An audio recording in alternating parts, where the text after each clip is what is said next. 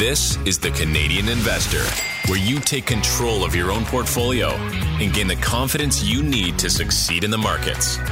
Hosted by Braden Dennis and Simon Belanger. The Canadian Investor Podcast. Today is March 21st, 2023. My name is Braden Dennis. As always, joined by the magnificent Simon Belanger. Uh, dude, I was looking for some more adjectives for you and I just threw it into Chat GPT. I'm getting a little like reliant on it, you know, like it takes a while to build these kind of software habits. I'm starting to make ways with the AI thing. This is for real, man. Did she uh, professor love to you or what? Or just uh... the, the, is it a her? Is that I don't know. what Yeah, mean? wasn't there Yeah, like uh, when they did testing, it became like Sydney when it was the more personality one. So I just assume it Oh. was a her because of that. Yeah. the like the lead engineer CTO at uh, at OpenAI is an Albanian woman, and she is a, just crushing it. Um, and she's like one of the lead inventors right, who wrote the the algorithm. And uh, yeah, she she's crushing it. All right, let's get into it here. We got some some news uh, some stuff hot off the press, and uh, yeah, I think it's lots of good news. And then we'll we'll round it out here with, of course, more banking uh, information here with the Credit Suisse uh, acquisition or merger. You know what's funny? I don't know if you caught this, but Credit Suisse's press release called it a merger, and UBS's press release called it an acquisition. Yeah, I'm gonna go with UBS on that one, and I'll explain why. I Um, agree. yeah, Credit Suisse is not really in a position to be uh, merging with anyone. I'll just say that. Exactly. All right, let's start it off with Mint Mobile. Uh, they sold to T Mobile. Last episode, you and I talked about Ryan Reynolds. Uh, Mint Mobile is his company. He owned a reported 25% stake in it. He did all the commercials, all the media, um, advertising, you know, bringing his influence to the business. And uh, they're being acquired for 1.35 billion. Um, the wild part here is he had also sold his stake in that uh, the aviation gin company just a few years ago, which by the way is really good. Like uh, I feel like celebrity alcohols are usually hit and miss. His is really good. So uh, hey hey Ryan, Mr. Reynolds, nice work. Uh, you are not on the dirt, dirt and ramen diet that uh, I'm on for quite some time now. I say congratulations on being ridiculously rich. The Vancouver native is now completing side quests at this point. Like he's just ch- he's just chalking up side quests. Um, do you think he's going to buy the Senators? I think uh, I don't know, but I know he's in one of the bids. So there's several groups, Okay. and I think they're moving to the next stage now. Um, I know my wife would be delighted for him to buy the Sens because she's a she's a big fan, and obviously he'd be in Ottawa more often if he owned them. I'm sure he'd be uh, you know check out the Yeah. games a bit more. So it's interesting. I mean, obviously he'd be able to you know pony up a bit of money, uh, especially with that s- sell of Mint Mobile to uh, Mint Mobile to T-Mobile or T-Mobile. Yeah. Mobile, mobile, Mobile, tomato, mo- tomato. Yeah, yeah, exactly. Uh, you know that maybe that's his next side quest for the for the actor uh, is to just own a hockey team. Uh, uh, that's just the ultimate Canadian side quest. Um, speaking of news here, this is this is a big one. Uh, take it away. Yeah, so last week overshadowed by yeah, you know a few banking uh, issues down south and globally, uh, regulators approved the CP acquisition of Kansas City Southern. Now, for I'll just give a little bit of a background here, just so people who are new to the podcast and maybe are not very familiar with this.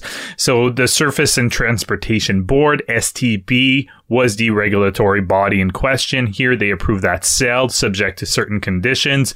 It was in a trust. I had been in a trust for like over a year at this point. Uh, because these type of acquisitions, they are reviewed mostly from a competition perspective to make sure that the merger will not reduce options from shippers in general. That's kind of what they're looking at, but they looked at all different kind of things the merger will make, and they were referring to CPKC here. So I'll probably talk about the new company this way as the first company to have a single line railway connecting the US, Mexico, and Canada. So that's a very big thing. The STB stated that the transaction would provide several benefits, including taking approximately 64,000 truckloads um, off the roads annually, adding over 800 new unionized jobs in the US. It could improve efficiency as well, since now it's a single line service. It could foster new national railroad passenger opportunities, help reduce uh, costs for shippers, increase competition with other class one carriers. A class one carriers is a carrier earning more than 500 million in annual revenues. So I don't know how many there are that are not class 1 to me are pretty much all the publicly traded one would fall in that category, including Canadian National Rail. Now, some of the conditions of approval very focus on the competition aspects. So, um, they will allow shippers to challenge CPKC if there are price increases that are imposed beyond the rate of inflation. CPKC will need to continue providing reciprocal switching access for shipper facility as they have today, so no change there.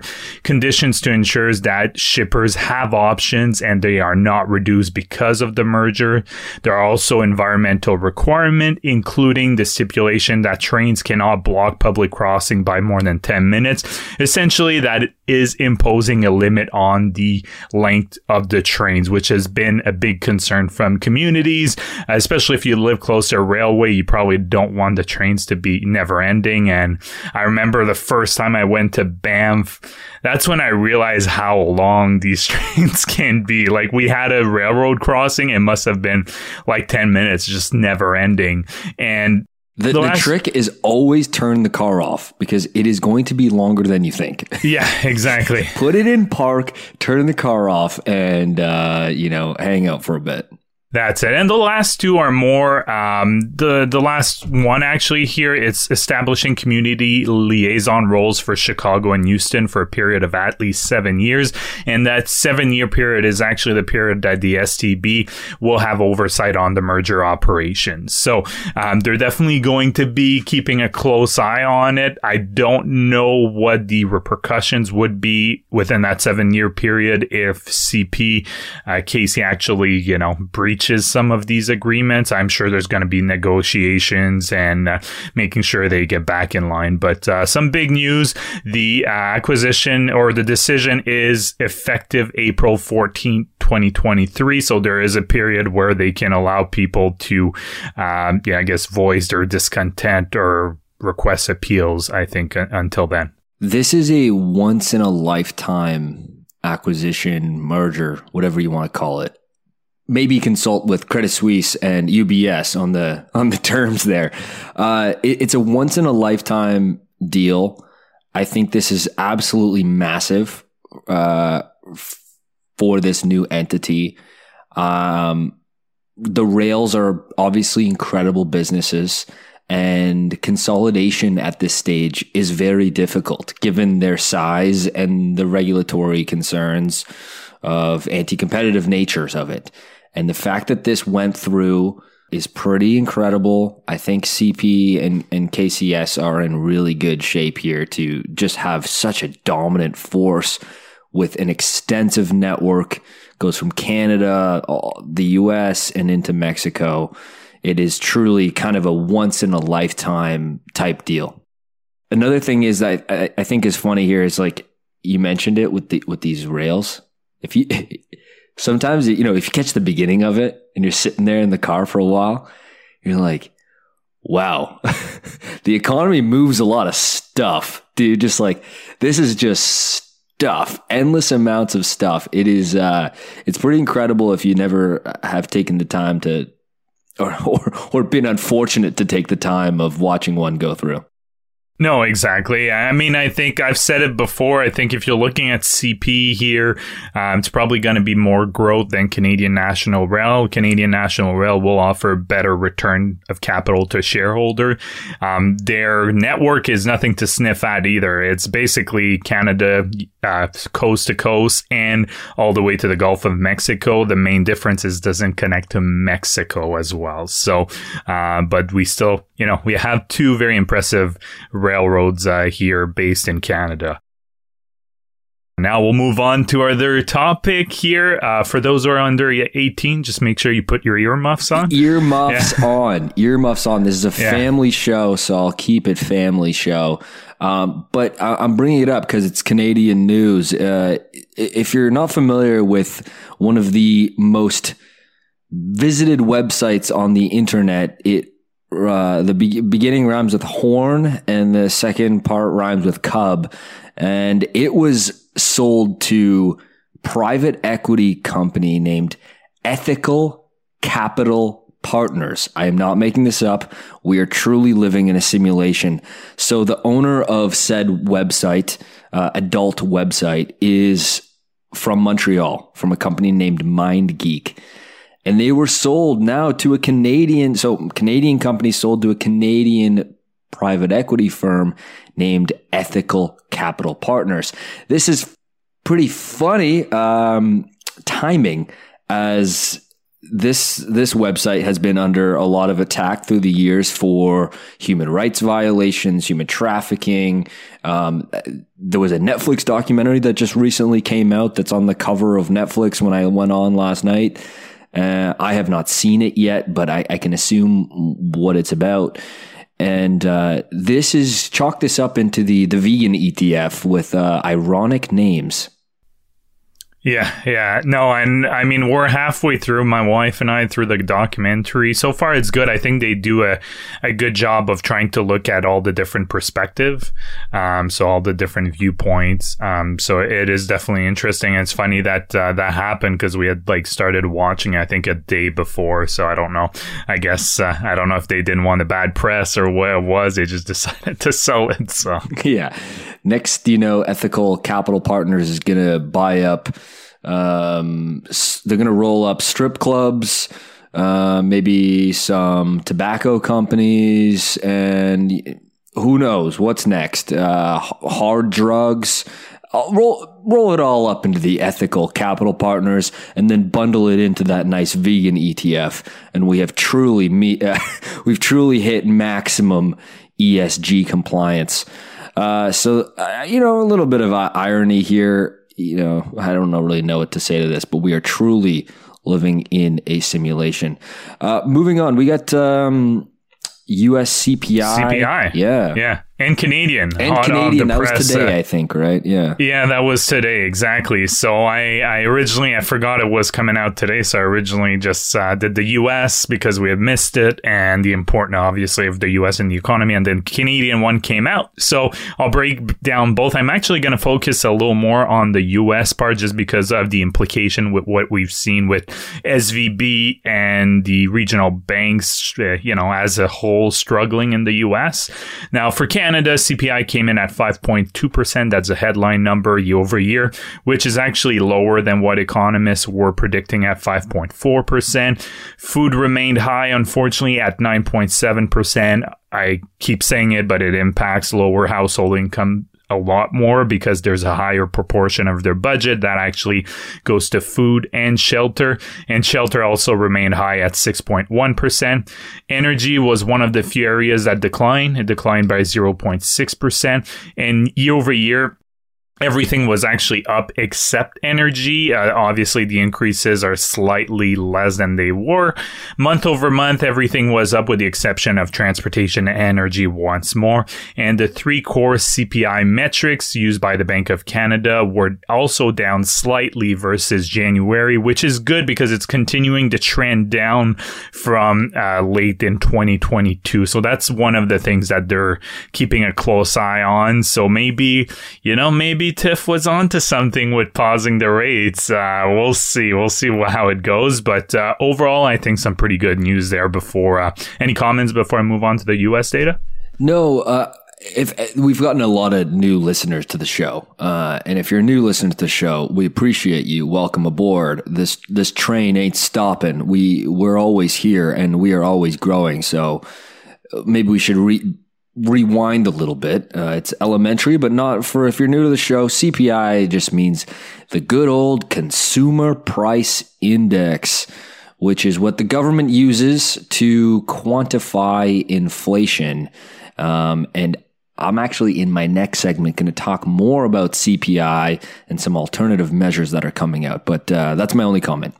Yeah, exactly. And CPI will also be typically used for indexing uh, various, uh, for example, like pension. So if you're looking at a pension that's fully indexed inflation, usually they'll be gauging that on the CPI data. And uh, believe as well CPP is also indexed, which uses um, CPI data. So just something to keep in mind. It does have you know some real world real world implications. Now for the U.S. for the last 18 months, the U.S. CPI data was always a big point of focus, obviously, uh, for the financial markets and for obvious reasons because we're seeing everything kind of increase in price. So headline inflation there was six percent. Core CPI came in at 5.5 month over month the overall inflation was 0.4%. Food also stayed high at 9.5%. Shelter remained high as well at 8.1%. Used cars continued their trend downwards, uh, being down 13.6%. Energy was actually, I think energy was up 5.2% here. I'll have to double check. I feel like I miss, uh, I may have made a mistake here in my notes, but that's okay. Most things are still trending month over month with the exception of energy use cars and medical care services. It will be interesting to see what the Fed decides to do this week based on the data, especially because of the over, you know, the financial system and its stability. So they have to juggle quite a few things, financial system stability, inflation, and also employment, which, by the way, job numbers came in strong a few weeks ago for the U.S. at 311,000, although these are notoriously revised. So don't be you surprised if it's revised a few months down the line. And like I said, the Fed is in a tough spot here. Really, I think they have three options. They continue raising rates aggressively to quell inflation, but potentially causing even more financial stability problems, even, you know, as far as a severe recession. That could be one of the outcomes here. Two, stop rate hikes and potentially even lower them later this year because the stability of the financial system is at risk, or three, which I think it's probably the most likely, slow down rate increases. So maybe a few smaller rate hikes in the next meeting, then a pause like uh, Bank of Canada is doing, just as they gauge inflation and uh, make sure that nothing else is blowing up on uh, on the banking side. It is uh, an interesting situation right now because of the situation that the, the U.S. is now in that they were not in two weeks ago ish. like, you know what I mean? These like, oh yeah, the direction that everything was headed, it is now just feels so different. Uh, and I have no idea how these people sleep at night. like this job, dude. This job. I hate. I thank goodness me. I, I, count my lucky stars every morning that I don't have this stupid job of working at the Fed. Uh, so you you think you think the most likely is is uh, a slowdown in in hikes? That's probably con- that's probably consensus at this point. Yeah, yeah, I think so. I haven't looked at the Fed Watch tool, but that's probably what it's looking at. I mean, the markets, the bond market has has slashed the expectations for interest rates. I talked about that a few episodes ago.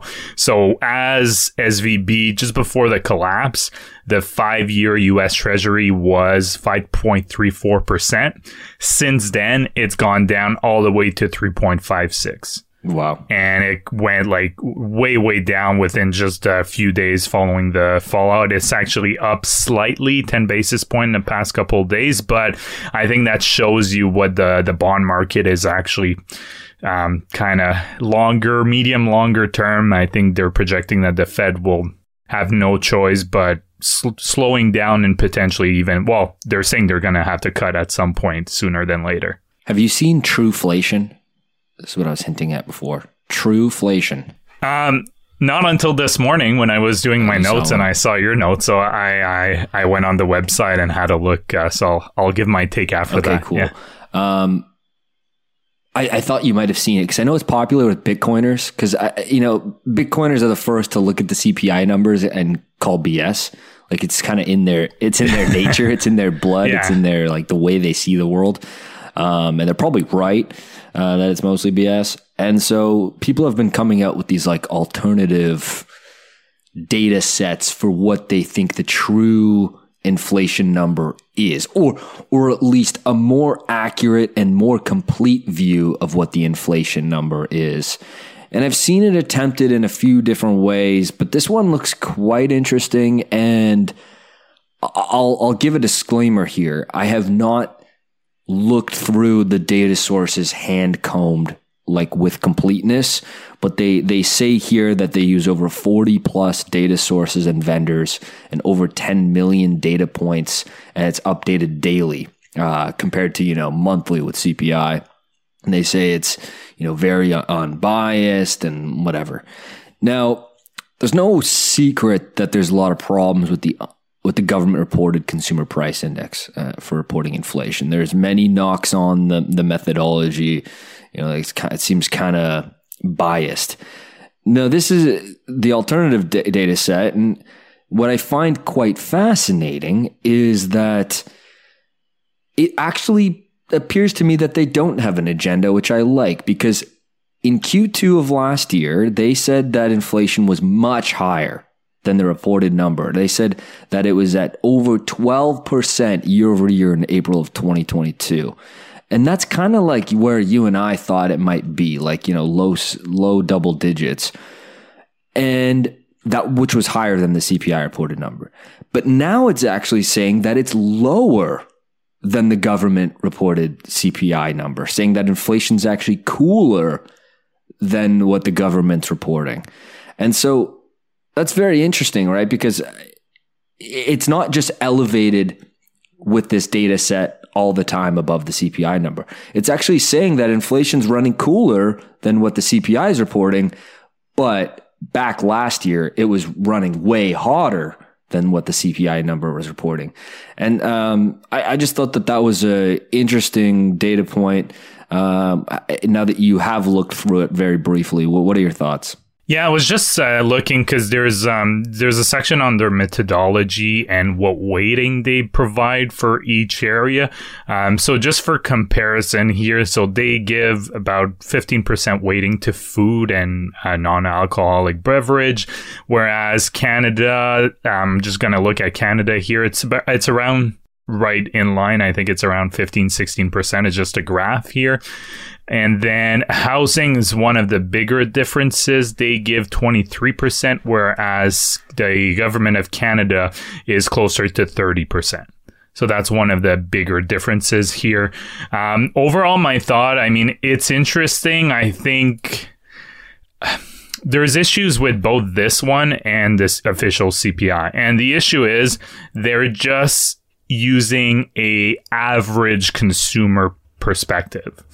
But if you're high up on the, you know, the spectrum, you're really wealthy, clearly like food's going to be a tiny, tiny percentage of all your expenses because, you know, if you're a multi, multi millionaire, I mean, you're not eating proportionally, right? Like you're, yeah, you may buy some more expensive food to restaurants and stuff like that, but it's still not going to be the 15% that they're saying here and vice versa if you're a really low income household then the food component will probably be higher than that 15% that both sides have. So i think you know there's always going to be issues with whichever perfect number at. perennially. Exactly That's it. Because people look at it and then they just think, oh my God, but you really need to look at it from a personal basis to see what the true impact of inflation is on you. It may be higher than this, it may be lower, um, but that's my, my take on it. Yeah, it is a perennially imperfect number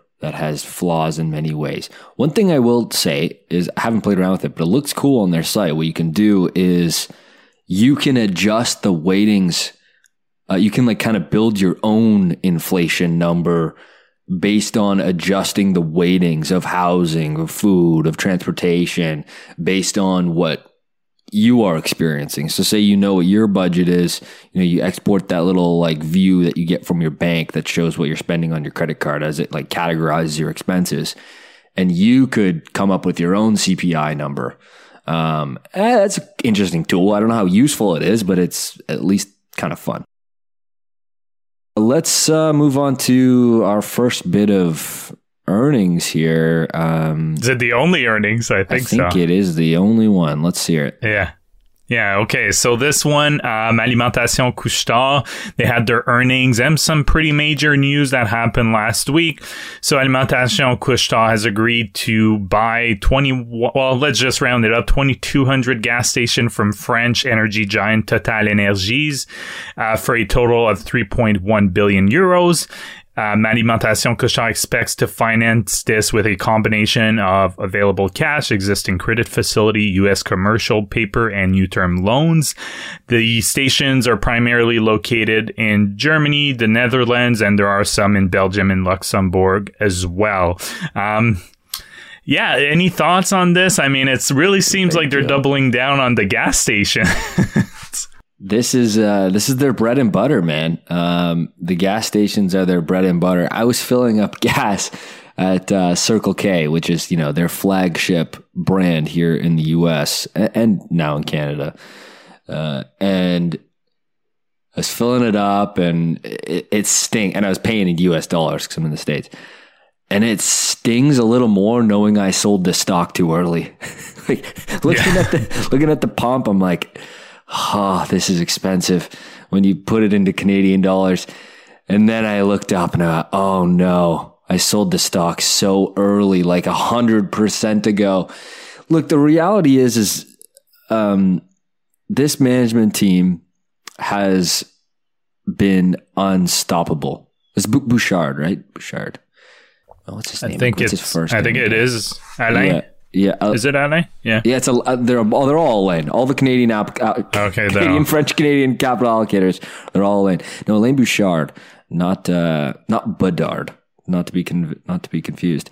Um, they are really good at these deals. Uh, they have shown it time and time again. I have no reason to doubt them. I have not looked into this deal extensively, but I have absolute confidence that they know what they're doing. And you're right; they're continuing to double down on the gas stations, which is kind of the the bear case.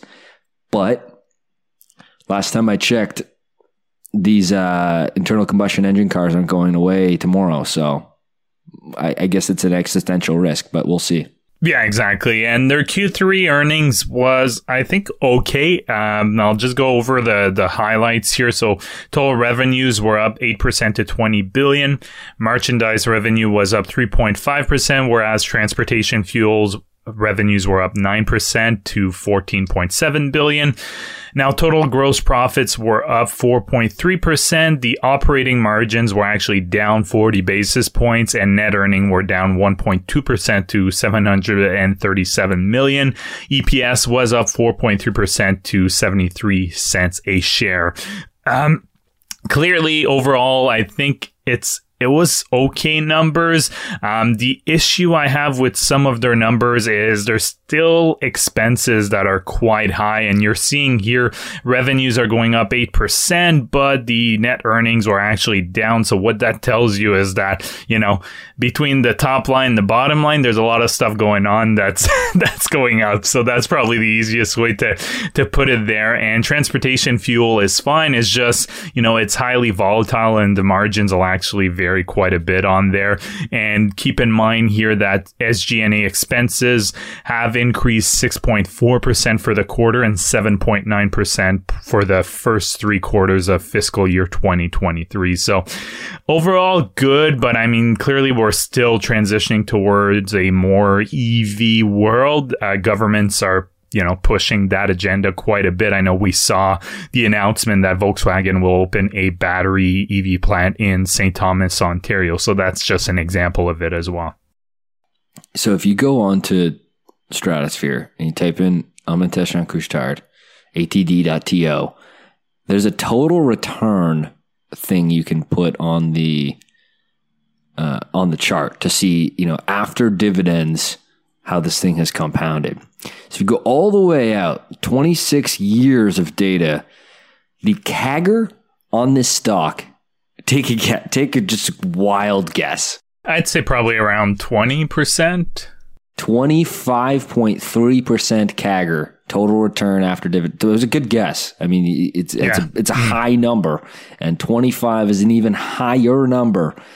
That is bonkers. Like that. That is like one. You know, put it in the the Hall of Fame of of stock returns here in Canada. That's unbelievable, and it keeps marching higher. These guys are on to something here. Yeah, I think my biggest thing with them, and I I mentioned it before, is just you know it's kind of you know, it's an awesome track record, but the issue is going forward. The dynamics are way different. Uh, totally. Clearly, I mean, they're they. I don't know how many, what percentage of current convenience store they own in in North America and Europe, but it's it's a very high percentage. So I think there's going to be li- more limited opportunities to grow, and uh, they're going to have. I mean, a decade down the line, they're going to have to find some alternatives to those gas station or convert them into EV stations. I don't know, right? So that's the the biggest kind of bear case for them. Funny you should ask. We track these wonderful metrics uh, over time, and right now they have fourteen thousand three hundred and thirty-two sites owned in their network. About 2,000 of them are leased, and another 12,000 are actually owned and operated. Uh, this is adding on what uh, almost yeah, just a little over 2,000 sites. Yeah, mm-hmm. like fifteen percent. Ex- yeah, they have experimented with all kinds of stuff, including this pilot there in Norway, where they have the most population of electric vehicles in the world. And they have said with their pilots of being like an EV first recharging station that the results are actually really, really good and the business is sustainable. And, you know, reasons X, Y, and Z, this works. I have my doubts. I gotta be honest. I have my doubts. For work, I used to drive this this plug-in hybrid, and I would go from Toronto to Pickering to the nuclear plant and back. And I would get there and back on just the plug in electric. It had another like 350 kilometers of gas, but I would go there and back 90 kilometers just with the electric, the electric battery. And then I'd go back. I'd basically be running out of the electricity right when I park, but I just made it and then I'd plug it, not use a lick of gas and I made it pretty far, like a reasonably long commute there and back, you know, 90 clicks. And I just thought to myself, if I had this car and I had a fully electric car or a plug in hybrid, and the pump, aka fuel, aka electricity, is in my garage, I ain't going to a station, man. Like it's way, way cheaper and way more convenient to charge at home.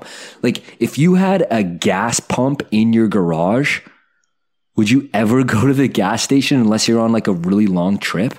Probably not. Yeah, and if you're a long trip, then the question comes in like, how quickly does it charge, right? So you want something that's convenient. You don't want to be sitting 45 minutes to an hour, you know, on your way to Toronto from Ottawa, uh, adding an hour extra to your trip or whatever it is. Like, I don't know how quickly they charge. Um, that's probably the, that's my other question here, because that would be discouraging for people for sure. They're pretty quick. Um, because the, the the superchargers, like the high voltage ones, you can get like 150 kilowatts of power, and they the, you, you can charge it like under 20 minutes from like 20 percent all the way to 80 percent because you never really Okay. go all the way up to Yeah. 100 on the battery. Um, so you can go like you know pretty pretty empty to pretty full in like 20 25 minutes, allegedly. Um, and so it's it's reasonable, it's workable, but the majority of people just aren't doing those trips. You might be exposed to it more if you live in like rural Canada or you have like a really long commute to work. You might think, "Oh no, that's not going to work for me," or "It's too cold." Like in Canada, like I I would drive this Mitsubishi EV um, up in Thunder Bay for work, and like driving to these hydro plants and the battery's capacity would be terrible. Like it's like Yeah, it's affected by cold, huh? yeah, exactly. It's like minus 25 and frigid up there. And um, the battery's capacity would be severely hit, like 40, 50%. Um, and so for those use cases, it's probably not great. But don't extrapolate those use cases as what the broader population globally is going to be doing because most people are not traveling those extensive distances or in those remote, more cold locations. I, I think looking long term, I have no ability to be confident that this is going to work for them. And that's why I exited the stock. Um, but many people have conviction the other way and they've done exceptionally well. Yeah, no, well put. Now, to finish off with uh, a small uh, bank merger acquisition, however we want to call it. So, UBS, like you mentioned, is going to buy. I'm going to say UBS will buy. I just, that makes the most sense to me. Will buy Credit Suisse for 3.2 billion US dollars. That's the equivalent, but it was in Swiss francs. So, I think it's a, it's worth slightly more than the US dollar on a conversion basis. Now, it's another big move here because these are two uh, GSIBs banks, so globally systemically important banks.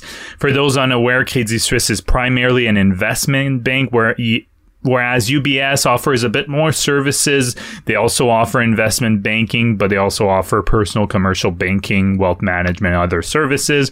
The 3.2 billion though is definitely misleading as a headline figure.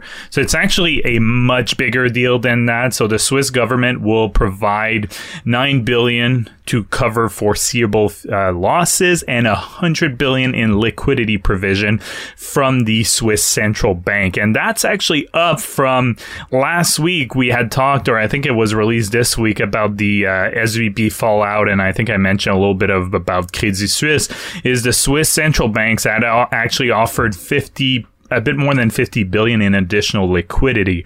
So there's clearly, you know, there was something going on that the Swiss government and Swiss Central Bank, and I'm sure they had a lot of discussions with, you know, Bank of Canada, the central, the Fed, obviously in the US, and all the central banks in the world. So it feels like they didn't really have a choice here.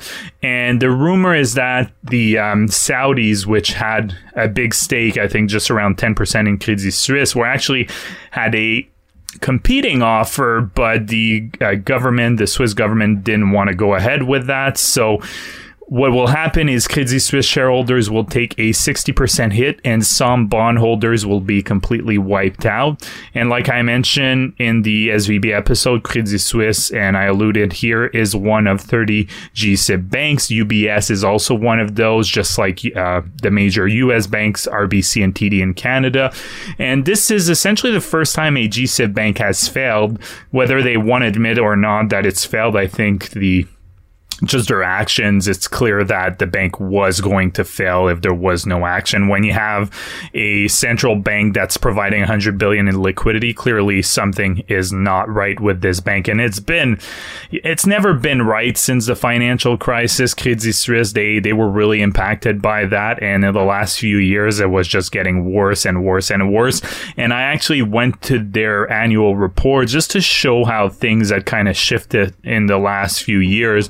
So, in terms of an investment bank, or we talked about it with um, Cathie Wood with ARK Invest, right? So you can tell whether a consumers or investors are confident in a bank or you know a certain investment product depending on how the money is going in or out. So in 2019 there was 85 billion in inflow in Credit Suisse. 2020 45 billion, 2021 34 billion, and then in 2022 133 billion outflow. And then as the news of SVB happened, there's a report saying that they were seeing outflows of up to 10 billion a day oh. last oh. week. Yeah, so that just kind of shows you that that's a ton. You know, yeah, that's a ton, and it shows the urgency of what was happening and why the Swiss government had to intervene. Um, whether there's gonna be some repercussions, I, I, really don't know. Your guess is as good as mine, but this is a pretty big thing, and there's more to the number than just the 3.2 billion headline figure. For a while now, it has felt like I'm surprised to see those inflows in 2021, even. Um, yeah, but I think that was also a byproduct, probably, of just the easy money, and everyone money. was yeah cheap money. So um, yeah, yeah, because we have to me they've always like their Credit Suisse's balance sheet has looked like Swiss cheese. Um, like it's just so questionable, and this has been how long have we talked about that? At last time we talked about them like a year and a half ago you had your concerns. I remember that. I remember it very clearly. And so um, the writing's been on the wall here for a little bit. And it, it was just, same with SVB. Just once the dominoes fall, like the first domino falls, or like a catalyst, there's a uh, there's a catalyst for that first domino to fall and then oh my god it's like you know one thing leads to a next and and anyone who was kind of on the ropes, who uh, was, you know, had a bit of a short leash, got punished. And, and this is exactly why this happened. Yeah, exactly. And I, had been reading, and apparently they also had like quite a significant brain drain out from Credit Suisse, which is an issue because a lot of these investment banking, it's all about relationships. Mm-hmm. So if you're someone that, you know, has a lot of clients and you leave, the clients will tend to follow you. And I think they, I don't know, but I remember hearing that I think they also slashed some of the bonuses for the employees. So clearly, this is a type of industry where bonuses are a big, big thing. Um, so things were, you know, were not going great, and they were trying to, they had been trying to restructure the business for at least uh, a year now, if not more. So we'll see. I mean, I guess uh, uh, with things are how things are going, maybe we'll have additional news of th- something else happening next week. Uh, I don't know. It feels like there's banking news every single day from uh, you know one form or another another. Good point on talent, right? Because it's it's kind of like tech. You know, these companies it is it is a segment where you need to have the best people. Now, what I will say is, is Credit Suisse has I don't read much much um, sell side research reports. I really don't read much sell side. But I love their sell side reports, especially they do an annual payments uh, they do an annual payments report. It's about 200 slides on this deck, which sounds ridiculous, but it, it, it's fairly digestible, and you you probably only need about 15 page of it, which is really the guts of of this report and it's brilliant. It breaks down kind of all the players, all the unit economics and payments, which is you know a, a, space I'm I've been particularly interested. Shows how the merchants and the acquirers and the visas and the Mastercards and the you know the the exchanges and uh, how all of that works. And it's quite fascinating. So I hope I hope they continue to do that because they have this annual payments report and it is brilliant. So uh, I will give a shout out to them for that. Yeah, yeah, no, I think, uh, I mean, we'll see. I guess uh, maybe UBS will be uh, putting those reports out. But, uh, anyways, I think it was still, despite us not having that many earnings to talk about, I think it was still a, a an eventful week or so. Where's Dollarama when you need them, huh? Soon enough. it's coming. Where's Dollarama's quarterly report? I think we've already had 17 in 2023. Um, thanks so much for listening to the podcast. We appreciate you folks. If you're new to the show, uh, make sure you are subscribed to the podcast on the podcast player. There's a little button on Spotify to press uh, follow and uh, subscribe on Apple Podcasts or wherever you're listening, whether it's uh, you know Google or some of the other ones. There is a subscribe button, and then you have it in your feed. And every time we have an episode, Mondays and Thursdays, it's in your feed. So go ahead and do that. If you have not checked out stratosphere.io, a lot of the data we're talking about here, a lot of the data I've talked about on the show here today, we pulled directly from, and you can take 15% off a paid plan with code TCI. We'll see you in a few days. Take care. Bye bye. The Canadian Investor Podcast should not be taken as investment or financial advice. Braden and Simon may own securities or assets mentioned on this podcast. Always make sure to do your own research and due diligence before making investment or financial decisions.